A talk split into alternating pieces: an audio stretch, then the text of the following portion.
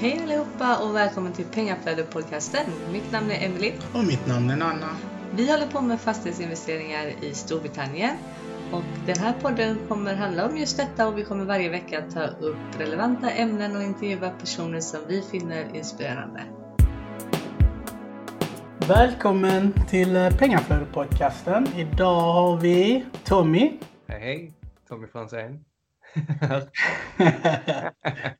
Hur är det då? Jo, det är bra. Är du själv? Jo, det är bra, det är bra. Idag är inte Emily med för att hon är magsjuk. Så jag kör själv. Okej. Det går Så jag- bra då. Det blir nog bra, det blir nog bra. Nej men jag tänkte du kunde kanske berätta lite om dig själv, din bakgrund, vad du gör och så vidare för lyssnarna. Ja, absolut. Ehm, ja, som ni hör så är jag född i, i Sverige, i Skåne. I, utanför Lund kan man säga, Löddeköpinge. Eller ännu mindre. eh, Ett ställe som är mindre än Löddeköpinge. Liten by. Ja, jag började dansa ganska tidigt när jag var 11 och började jobba professionellt när jag var 14. Gjorde shower i, inne på teatrarna i Malmö ungefär fem år medan jag fortfarande gick i skola. och Så. här. Mm.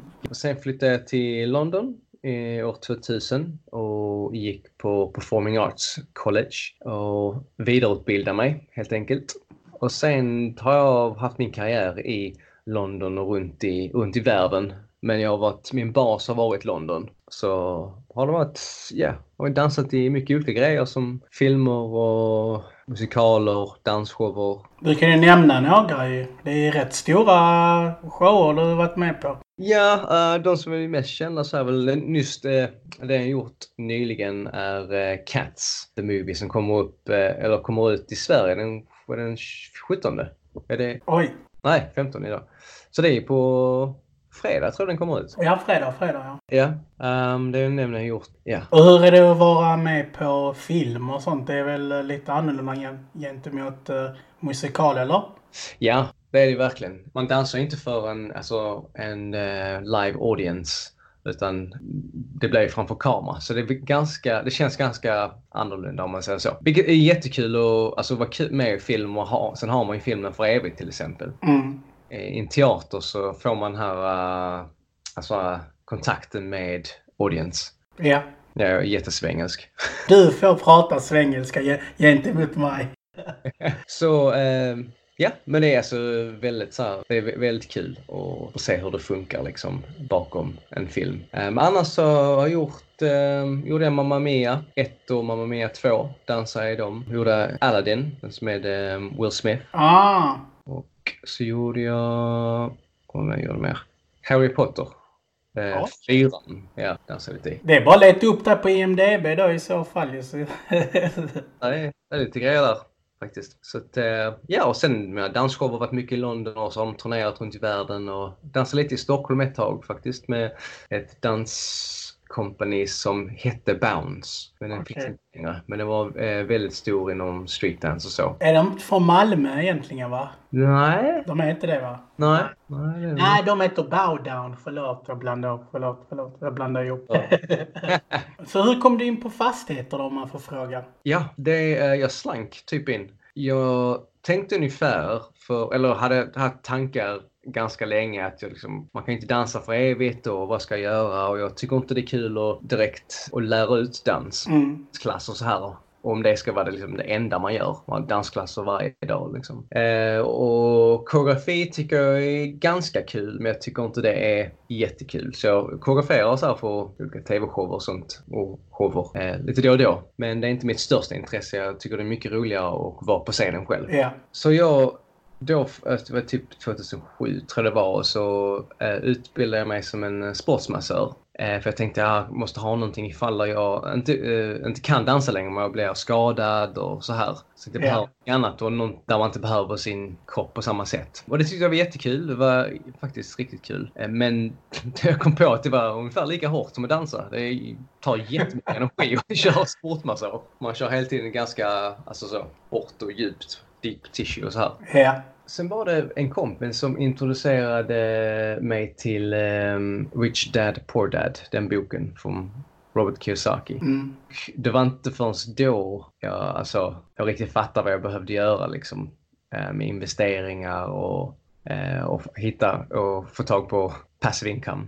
Och Ja. att ja, kunna befria mig från, från att behöva liksom dansa hela tiden för pengar. Ja. Och sen har jag också varit van vid att ha ett väldigt frilansliv och har rest mycket och så här och så fick man sådana tankar som att ska jag behöva gå till ett så office jobb? Kontors... Som jag. Ja, som du då.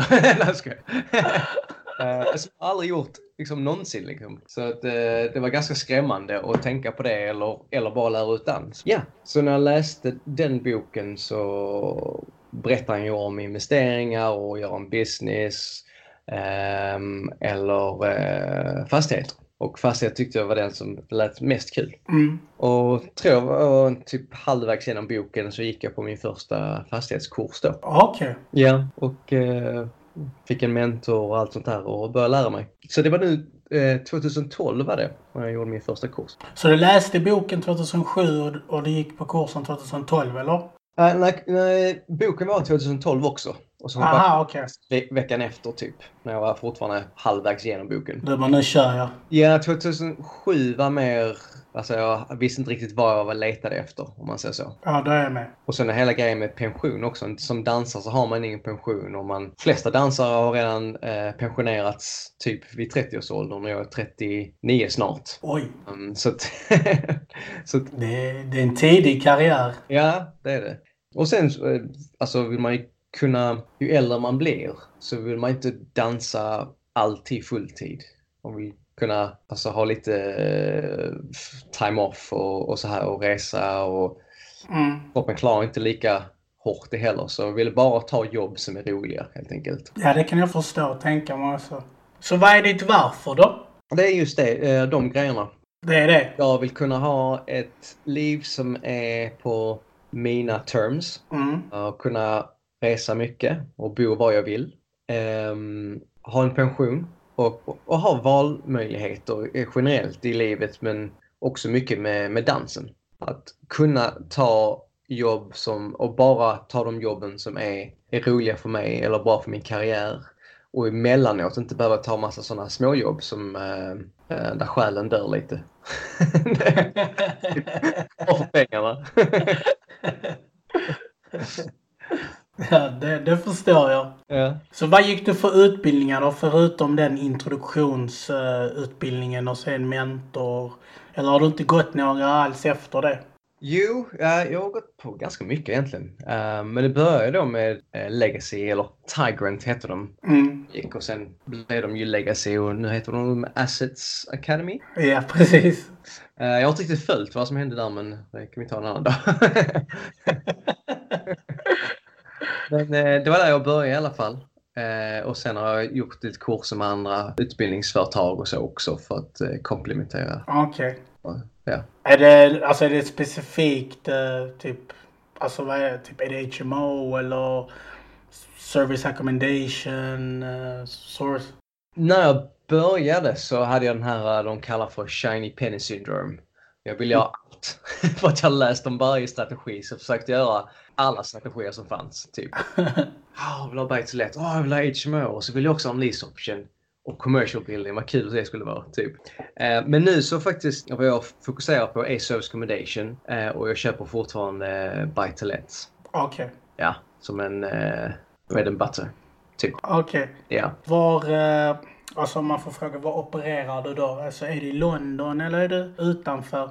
Det är utanför. Jag faktiskt investerar mestadels uppe i, eh, Skottland. Mhm. Ehm, jag har en, några fastigheter i Crewe också i Cheshire. Mhm. Och eh, så har jag investerat i andra områden där jag, jag har sålt de fastigheterna. Till Kent och Bradford och Walsall precis utanför ehm, Birmingham. Okej. Varför Skottland och Crew och alla de här du nämnde? Ehm, Skottland, alltså det var, jag provade, jag och min för detta businesspartner ska jag väl säga. Vi studerade eh, samtidigt, gick vi samma kurser och så här, och så började vi jobba lite tillsammans. Och vi, vi höll på i Birmingham ganska länge och det var där vi gjorde alla våra alltså, här, man lärde sig typ, gjorde alla sina misstag där. Och, Mm. eh, och det gick inte så bra. Vi hittade liksom inga deals och, eh, och vi blev typ utkastade från eh, mäklarna och så här för vi la in för många låga eh, så, cheeky offers. så att, eh, det, kind of, eh, det blev kind of, eh, nu blandar jag svenskan med engelskan. Det är lugnt. Det är typ... det blev typ, ja vi fick börja om någon annanstans. Så provade vi Derby och så var det, var det ganska svårt där också. Men så var det, hade vi några, någon vi träffade som hade också gått samma kurs som investerade i Skottland. Så vi åkte upp där och fick lite hjälp och så. Mm. Och så började det gå bra och sen ja, så har vi ett bra team där uppe nu och allt möjligt. Så att, eh, det, det funkar bara bra för mig kan jag säga. För, för mina buy to let och mina service accommodation så är de, eh, funkar det jättebra.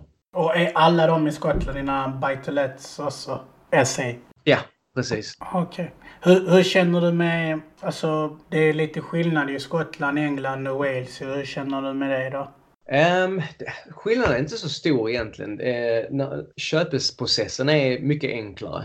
Mm. Vad säga. Dels för att eh, när man har lagt ett bud så måste man lägga det igenom en solicitor, Mm. en advokat då. Och när den har blivit eh, accepterad, ditt bud, så kan inte någon annan gå in och ge ett högre bud. Som händer mycket i England. Så att man måste i England alltid agera väldigt snabbt. Ja.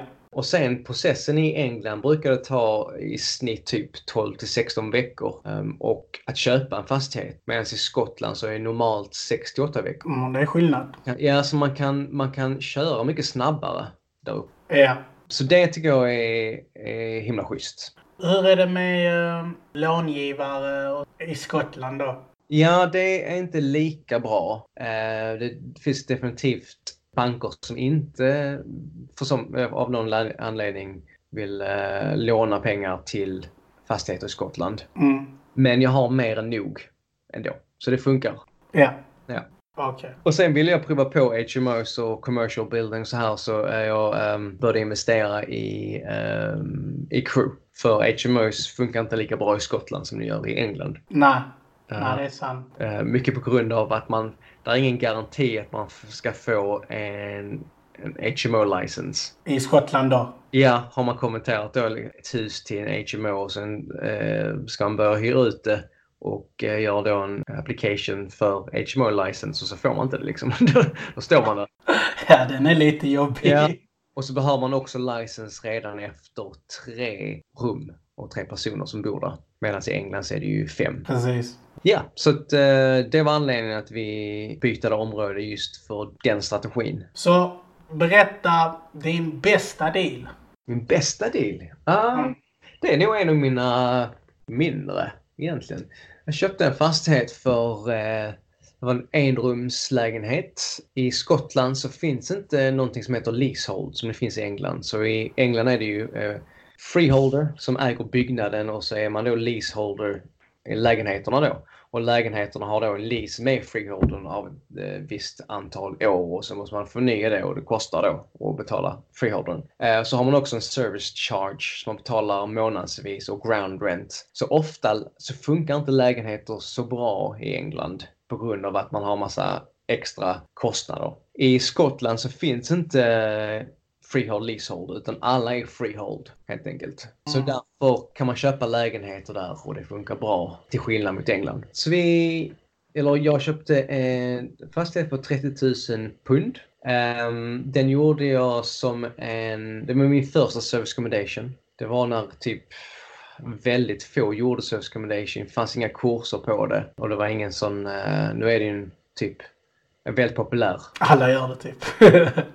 Typ. Så, och jag renoverade den för, jag kommer inte ihåg mycket det var, kanske 6-7 tusen något sånt där. Ehm, och jag fick ett nytt value på 55 000. Så jag tog ut alla mina pengar igen. Oj. Den har jag ett cashflow på, um, tror det ligger på 500 om man slår ut det på ett år. 500 eh, alltså, eh, net cashflow per månad på den lilla 30 000 lägenheten. Och hur länge har du haft den? Och den har jag väl haft kanske fyra år. och Sånt där. Ja, det är, det, Det är bra. Ja, något sånt. Och sämsta deal då? Ja. Vi måste ha med det. Sämsta deal. Eh, ja, det, det, handlar ju, det hamnar egentligen under utmaningar och så här, men i crew så har vi, eh, har det inte gått lika bra ska vi väl säga. Vi använde någon sourcer där och fick vårt team och fick våra deals. Och så fick vi ganska mycket, jag och min, eh, min business partner, på en gång. Eh, alldeles för mycket egentligen. Och så hade vi inte ett team som vi hade jobbat med innan. Och det var större dels ny strategi. Så vi, vi köpte um, tre HMOs och en kommersiell byggnad, commercial property, som vi fick då, eh, vi la planning till att göra till fem lägenheter och två affärer. Mm. Så allting hände samtidigt men eh, all, vårt team var inte alls bra, tyvärr. Och vi gjorde inte nog med eh, due diligence på dem utan vi... Vi um... Went with the flow.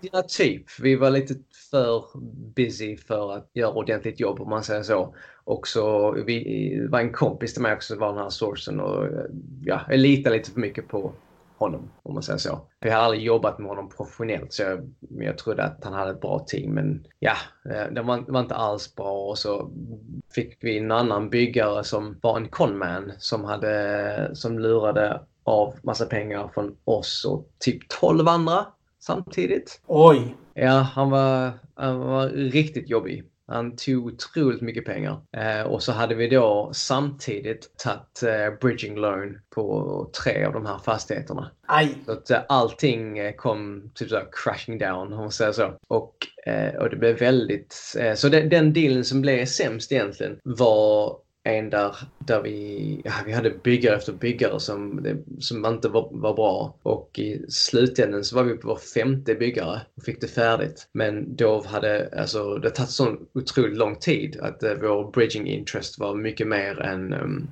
än vad det var värt. Mm. Så vi var tvungna att sälja av det med en stor uh, förlust. Ja, så det, och han, han byggaren som sprang med iväg massa pengar, han, hade, han jobbade på fyra av våra projekt. Wow! När han försvann, när vi kom på honom liksom att du har inte gjort vad du ska och så här. Så, um, och tagit alla pengar och hittat på massa, ja, han ljög och allt möjligt. Va?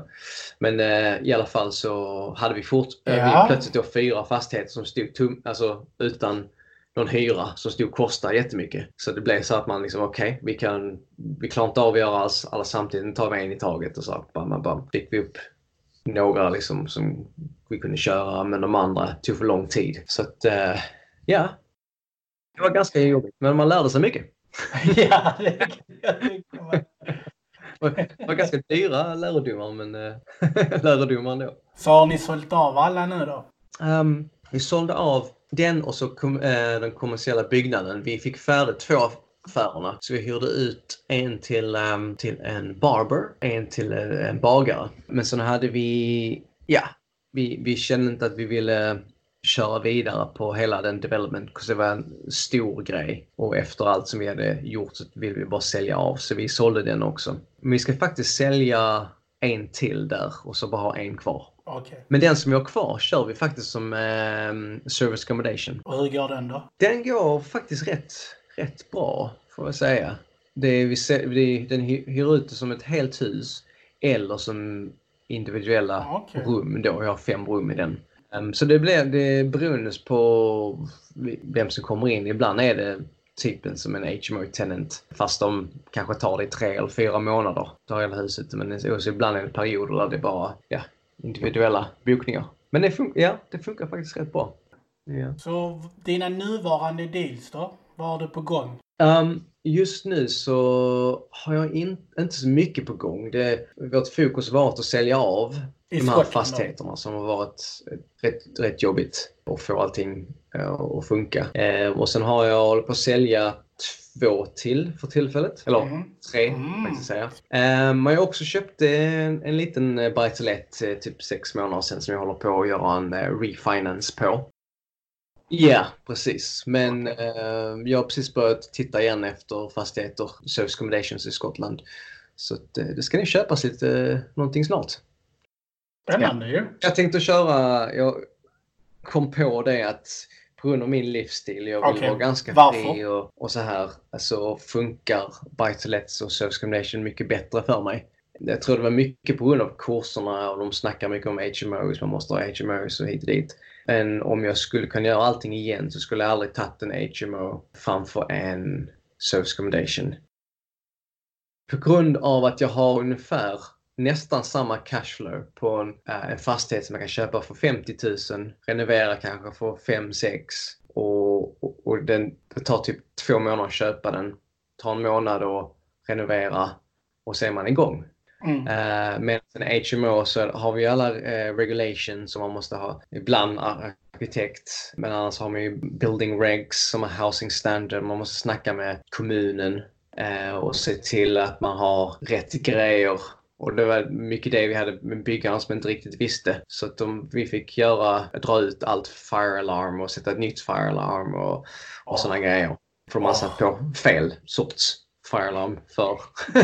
på grund av att det typ three, tre våningar. Hade det varit ett våning så hade det andra fire alarmet funkat. Men ja, massa sådana grejer och byta massa fönster och, och så här. Så att, eh, och, och det, refurben blir ju mycket, mycket mer på en HMO än vad det blir på en. Så det tar ju lång tid, komplicerat. Och sen i slutändan så är själva dealen inte mycket bättre. Eh, eller det är inte ens bättre. Medan Subscriptions har bättre ROI. Ja, jag, jag håller med dig eh, fullständigt. Alltså, om, om man hittar en bra marknad som du tydligen har gjort så är det ju SE betydligt bättre än HMO. För jag, alltså mitt tick är ju att man får ju renovera efter fyra, fem år måste du göra renovering igen ju för att competition, alltså du vet, de har ju nya och Ja. grannen som har en HMO där. Så det blir sådär hela tiden. Så den cashflown du får går ändå tillbaks till renovering. Så tycker jag i alla Det fall. håller jag med om. Så att, eh, men det är ganska... eh, Plus att eh, renoveringen så behöver man vara mycket mer involverad när det är någonting så stort eftersom mycket kan gå fel som det gjorde med våra. För Ja. Vi liktade för mycket på våra, våra byggare och så här. Och så hade de ju satt fel, fel grejer. Det är mer som kan gå fel Ja, om man säger precis. så. Om man inte är involverad och jag vill hellre ha kunna spendera min tid med andra grejer som att dansa eller titta efter fler deals. Eh, så man har en enkel light refurb så mindre som kan gå fel helt enkelt. Så har du ett management team som sköter din SE då i Skottland då antar jag? Okej, men det, det är bra. Ja. Ja, det är skönt. Så behöver inte jag det heller. Men jag började faktiskt eh, och eh, gjorde det själv, min första, för att jag ville lära mig hur det funkar. Plus att det var ingen som gjorde det på den tiden heller. Så bodde du i Skottland Nej. då? Jag inte, jag bodde fortfarande i London så jag gjorde det på distans. Mm, Men det funkar okej. ändå ganska bra och så hyrde jag en, eh, en virtual assistant som eh, Ja, började göra, alltså skicka ut alla e-mails till bokningarna och, och sådana grejer. Allt admin. Ja, okej. Så hur ser du på eh, finansiering? Svårt eller lätt? För att jag antar att du har ju social eh, security eller typ engelsk personnummer nu när du ändå bott där så länge.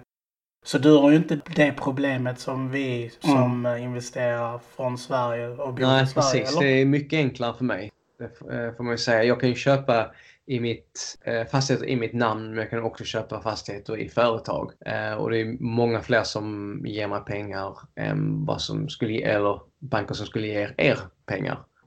Ja, jag har inte haft något direkt problem. Det, det blir svårare. Eh, det enda som är svårare med Skottland är att mycket av fastigheterna är väldigt låga priser. Och under 50 000 så får man ingen, ingen bank typ eh, låna ut några pengar till.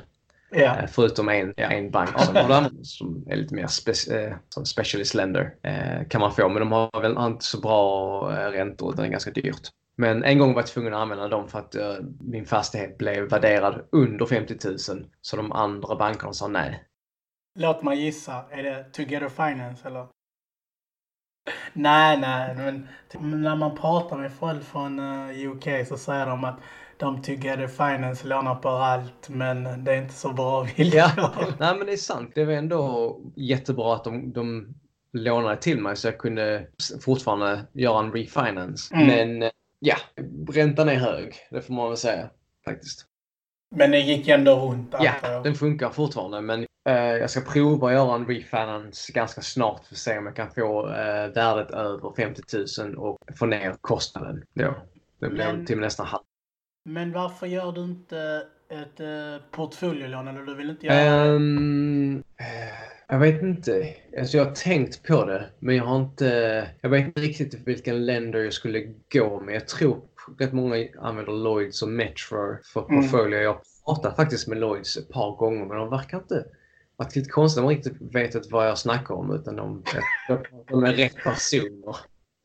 Jag får bara inte förklara mig. Så ger de mig någon kontakt och säger ja, vi kan ge dig ett buy to let mortgage. Men så är de i Lloyds Banking Group så kan man bara ha tre eh, lån.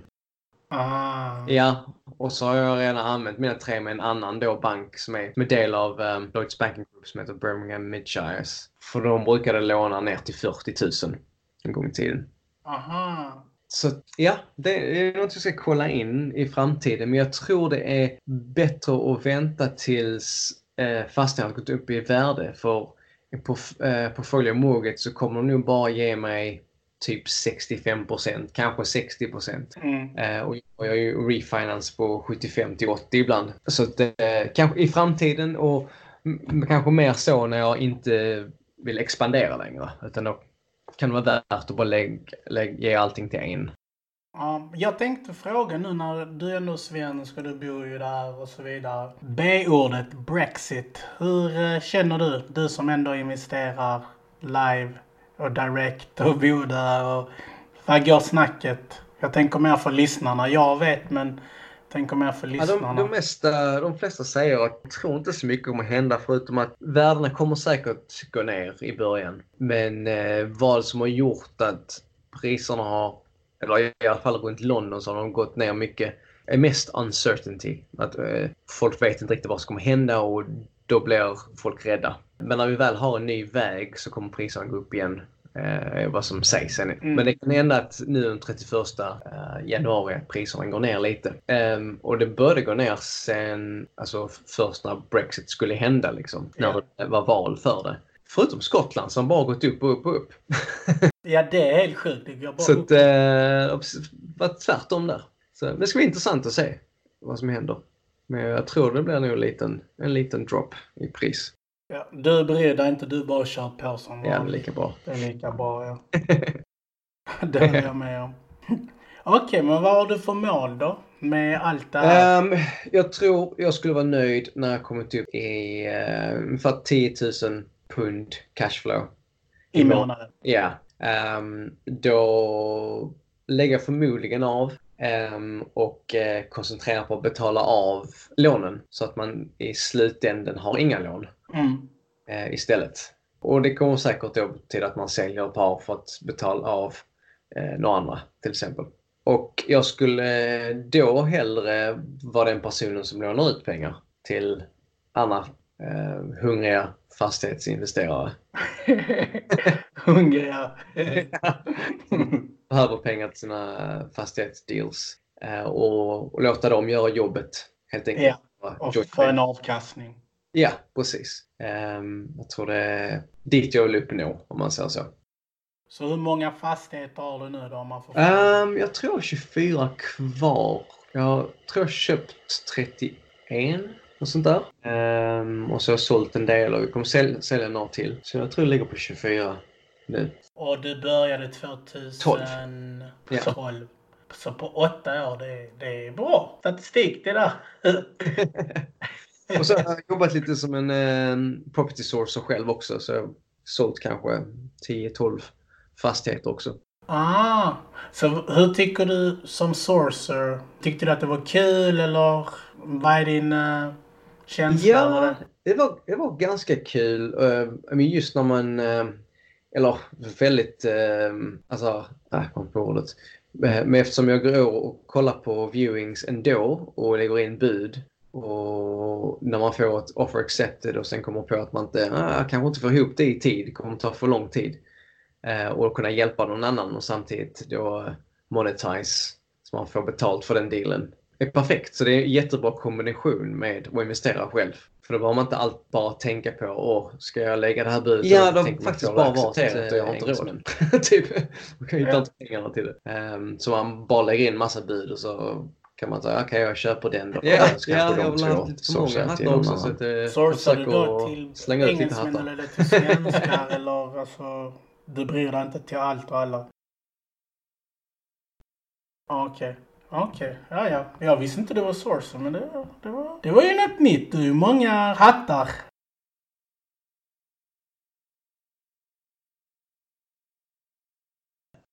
Så det är ingenting du håller på med idag då alltså? Du har lagt av det? enda anledningen till att jag inte varit så aktiv eh, senaste, alltså kanske sex månader är för att jag har dansat mycket och kommit på att jag vill, vill satsa mig lite mer på dansen igen. Det blev så när jag eh, kom in i fastigheter att det var så himla kul. Och var allt jag ville göra var bara liksom business och fastigheter. Och jag behövde nog lite så här uh, tid ifrån dansen. Jag blev lite uttråkad. Mm. Nu har jag halkat in igen och tycker det är jättekul. Och jag trodde nästan att jag skulle liksom sluta dansa så småningom, att jag sakta gick ur det. Men uh, och, ja, jag har fått många intressanta projekt så det blir bara mer och mer kul. Så um...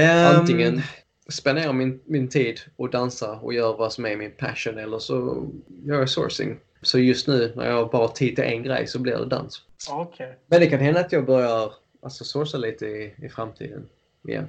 Det vet man aldrig. Nej. Vad har du haft för utmaningar då? Största utmaningen har då varit med de här byggarna som jag hade i crew och, och, kom, och var i en situation där Bridging Company vill ha sitt lån tillbaka och, och så måste man sälja och så blir det en massa press och hit och dit det var klart en, en alltså, väldigt mental utmaning får jag säga. Eh, sen har man ju alltså, hyresgäster, ibland, mest av dem är, är bra men lite då och då så får man ett, eh, dåligt ägg, som man säger. Bad egg, som man säger i England.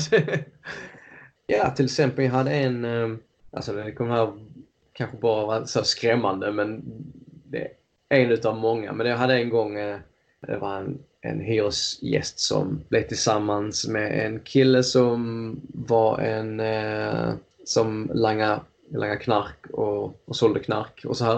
Och så började hon ta också. Och hon var jättebra hyresgäst i ett par år och sen gick det bara ut för, eh, för henne. Tyvärr, det är väldigt eh, sorgligt. Fick mycket klagomål från, från grannarna. Ja, och försökte jag få ut henne och gav henne till, eller gav inte det, men jag erbjöd mig att ge pengar för till att hyra en van och kunna flytta helt enkelt. Oj. Jag får gå igenom eviction, för det också tar lång tid och det kostar. Så tänkte det är billigare och bara erbjuda lite pengar. Så ta de här pengarna och, och åk. Typ. Men hon gjorde inte det heller. Så jag var tvungen att gå igenom en eviction och så fort jag gjorde det så eh, brann den upp. Va? Fastigheten? Yeah. Wow! Så att eh, de, eh, de satte fyr på det. Men lyckligtvis så det var e-, ett, en byggnad där det är fyra lägenheter så vi var en ground floor så var det en på first floor. Och e, de, ja, de kom in och släckte i tid så det brann inte upp alltså hela byggnaden utan det var bara inuti. Och den var då rökskadad och så här så att eh, jag fick göra en helt ny refurb från, från grund och botten. Fick du då från försäkringen då? Ja, försäkringen betalade för det. Så att det, jag gjorde den ännu finare än vad den var innan och så gjorde, gjorde den till en SA istället för en toppen. så det var sån blessing in the disguise? Ja, men det är den största skadan jag har haft var när den brann upp. Men ja, det var inte egentligen alltså, så farligt. Men dina hyresgäster, alltså har du en viss typ av uh hyresgäst social housing eller är det medelklass eller vad? Eller du bryr dig inte så länge du får hyra? Um, med buy så har jag först och främst, främst LHA tenants eller ESS som är då housing, social housing kan man väl säga fast de hyr direkt från mig och inte genom en housing association. Mm. Um, och ja, och det, generellt sett funkar det väldigt bra för mig. Jag har vissa privata också, vanliga som betalar och jobbar och så. Men mina guests till yeah. essays är väldigt blandat mellan alltså, folk som är på semester och folk som jobbar i området. Yeah. Så det är faktiskt inte, jag har inte sån där eh, en typ. Utan Nej. ska blandat får jag faktiskt säga. Använder du letting agent då eller alltså kör du själv? För buy to let, ja. ja, det gör jag. Jag, kör, jag använder letting agent. Okay. Förutom eh, fastigheter, dans, vad har du för mer för intressen? Um, jag klättrar väldigt mycket. Jag bollrar uh, och, och vanlig klättring med rep och så här också. tycker det är jättekul att klättra normalt kanske tre gånger i veckan. Åka ut, klättra utomhus så mycket man, som går också. Um, och jag gör kampsport, tränar kampsport, muay thai och eh, en som heter Jeet Kune Do, eh, vilket är kampsporten som Bruce Lee satte ihop. Eh, han blandade ihop med eh, de eh, mest effektiva grejerna för honom där han tog från olika stilar ja, och satte ihop sitt eget system om man säger så. Okay. Så det, det är också väldigt kul. Okej. Okay. Tre tips för det som startar. Vad ska du tänka på? Nu får du tänka att det är från Sverige då som ska börja i UK. Um, ehm, man behöver lära sig såklart. Så hitta ett sätt, om det är via alltså, fastighetsinvesteringsutbildningsföretag uh, eller uh, om det är via kontakter som gör det. Men man behöver folk som kan med sig också. Att man är med i ett, eh, säger, en grupp eller något sånt här. Yeah. Accountability och för det kommer alltid, man får alltid massa alltså, frågor och challenges, utmaningar och så vet man inte riktigt vad man ska göra men så vet någon annan det. För de har varit i samma situation. Så det är väldigt viktigt att man inte går ensam. Eh, men först och främst är utbildning är, är viktigt. Helt klart. Det är. Så det är väl typ två då, kan man säga. Ah, Okej, okay, ja, jag tror. Vi kör två. Utbildning, en idé och, eh, en, och varit tillsammans med en, i, en grupp av eh, andra individer som gör fastighetsinvestering. Yeah. Och sen, ja, vad ska jag säga? Det är så många grejer. Har du inte tre så har du Klart, jag har nog mer än tre. uh, jag tyckte det var i alla fall, för mig var det, var det väldigt bra att ha en, ha en mentor eller en coach. Någon man jobbar med, alltså kanske möter eller skypar månadsvis. Yeah. Som hjälper en att sätta, sätta mål för månaden uh, och hela tiden guidar en i rätt riktning. Det är något som jag liksom varit på och av med. Men varje, när jag är, jobbar med en mentor okay. eller med en coach så har det alltid varit, har det gett mig mycket ja, processen är mycket eh, enklare, snabbare och, och kostar mindre. Man gör ja, misstag helt enkelt. det är det de är till för, eller? Okej, okay, men det är bra. Det är bra tips. Så mentor, ja. en grupp av uh, individer som investerar. Och vad var den sista nu igen? Ja, det är bra. Det, det är bra tips. Okej okay, då. Så bästa bok? Är det eh, fastighetsbok du tänker på eller vad? Generellt? Allmänt generellt. Oh, det är så många. Um, det var en bok jag läste väldigt länge sedan. Uh, författaren var Stephen Donaldson. Det var en trilogi. Um, jag vet inte ens vad det heter, det var så länge sedan. Uh, jag var väldigt, jag gillade fantasy um, för typ så 20 år sedan. Jag tror det var första boken jag gillade inte läsa när jag var yngre så läste jag The Hobbit eh, och den tyckte jag var jättebra och det, då fick jag sånt intresse av att läsa. Och så eh, läste jag de här böckerna med Steven Donaldson. Men jag kommer inte ihåg vad den heter. Eh, kanske kan hitta den. okay. Eh, men annars Sagan om ringen, jag läste den också till exempel. Den tyckte jag också var väldigt bra. Är den bättre än uh, filmen? Ja, det var den faktiskt. Även om jag tyckte filmen var bra så var böckerna mycket bättre. Och bästa film då? Um, det är en film som jag har sett mer än någon annan film. Eh, men ingen skulle veta vad, den, vad det är för någon. Det var en kinesisk film eh, som min mamma visade mig när jag var liten och den var otroligt rolig. Det var en martial arts film då. Eh, och det handlar om eh, vampyrer och sådana grejer. Alltså, jag tror det engelska namnet är Mr Vampire 4. Den är jätterolig, men den är gammal visserligen. Men... Kan man ens hitta den? Ja, jag tror jag kan hitta den. Jag försöker tänka på någonting mer så nyligen som jag sett som jag tyckte var bra. Uh... Ah, jag såg någonting ganska nyligen som var otroligt bra. Nej, jag kommer inte ihåg faktiskt. Ja. Nej, jag får tänka på den. Okej, bästa serie då? Um, jag tror min favorit är antingen Game of Thrones eller Vikings. Mm faktiskt. Vikings var jätte, jättebra de första tre, fyra seasons och sen, ja, har inte varit lika bra sen dess får man väl säga. Som vanligt, som alla serier. Det är två, tre säsonger sen så spår det. Ja, precis. Uh, men jag tyckte den var, ja, tyckte den var jättekul. Men också för att det utspelas i Sverige och Norge och på Gotland och sådana grejer så man känner lite sådana extra såna connection med det. Så. Tror du att du kommer någonsin flytta tillbaks till Sverige? Eller kommer du alltid vara i London eller UK? Um, jag tror knappt det faktiskt. Um, ja, jag kommer nog antingen stanna kvar här eller så har jag lite tankar på att åka till um, Vancouver i Kanada. Oj! Ja, min partner är därifrån. Det är, är jättefint. Otrolig stad. Och så har de mycket natur och berg och bästa klättringen en av de bästa klättringsställena i världen. Så det, ja, jag kan verkligen se mig själv bo där faktiskt. Vancouver, ja, jag har alltid velat åka dit där. Får väl bege sig dit. Ja, jag gillar det. Det är lite som, naturen är lite som, som Skandinavien. Kan man, mm -hmm. Kanske lite mer Norge på grund av berg, bergen som finns där. Eh, men de är mycket, mycket högre såklart. De har ju Whistler som är ett världskänt, eh, de hade Olympics. Ja, just det. Ja, det är det. Skidområde. Ja, det är svindyrt där, eller? Det är väldigt dyrt. Men själva stan ser lite mer alltså amerikansk ut, får man säga. Så byggnaderna och, och vägar och så ser ganska amerikanskt ut. Ja. Ja. Okej. Okay. Så har du några frågor eh, till mig då blir det nu för att hon är inte här. Nej, inte direkt. Men jag, jag lyssnar på din andra podcast så jag har typ lärt mig det mesta om er. har du en eh, uppdatering på hur det gått för er med era Service Combination? Är ganska intressant ju. Så håller ni fortfarande på med det? Nej, vi håller inte på med den. Vi fick kalla fötter efter, efter eh, det med landlorden där. Det blev eh, för mycket så nu har vi en eh, dispute angående om eh, uh, depositen. Så han ljuger jättemycket men det är tur att vi eh, spelar in allt och filmar allt sånt här. Men jag tror nog kanske vi kommer göra det igen fast inte i Birmingham för det känns som att Birmingham är det jättemånga utbudet är för mycket gentemot uh, demanden. Så, yeah. så får väl hitta en annan uh, marknad.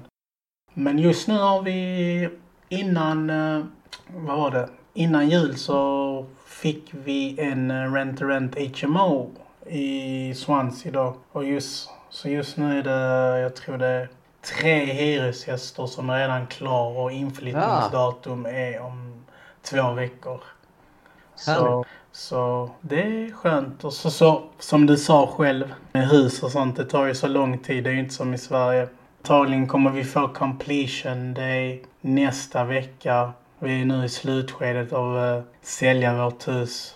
Den här, uh, som du säger, six months rulen de har ju vissa länders. Ja. Så, vi följer på den. Vi trodde att de inte behövde det men de behövde ju tydligen det. Så idag faktiskt, som vi spelar in den idag 15 januari, har vi ägt den i sex månader. Så nu ja, kan, det, kan vi släppa den. Ja, vad skönt. Nej men det, det är nog det.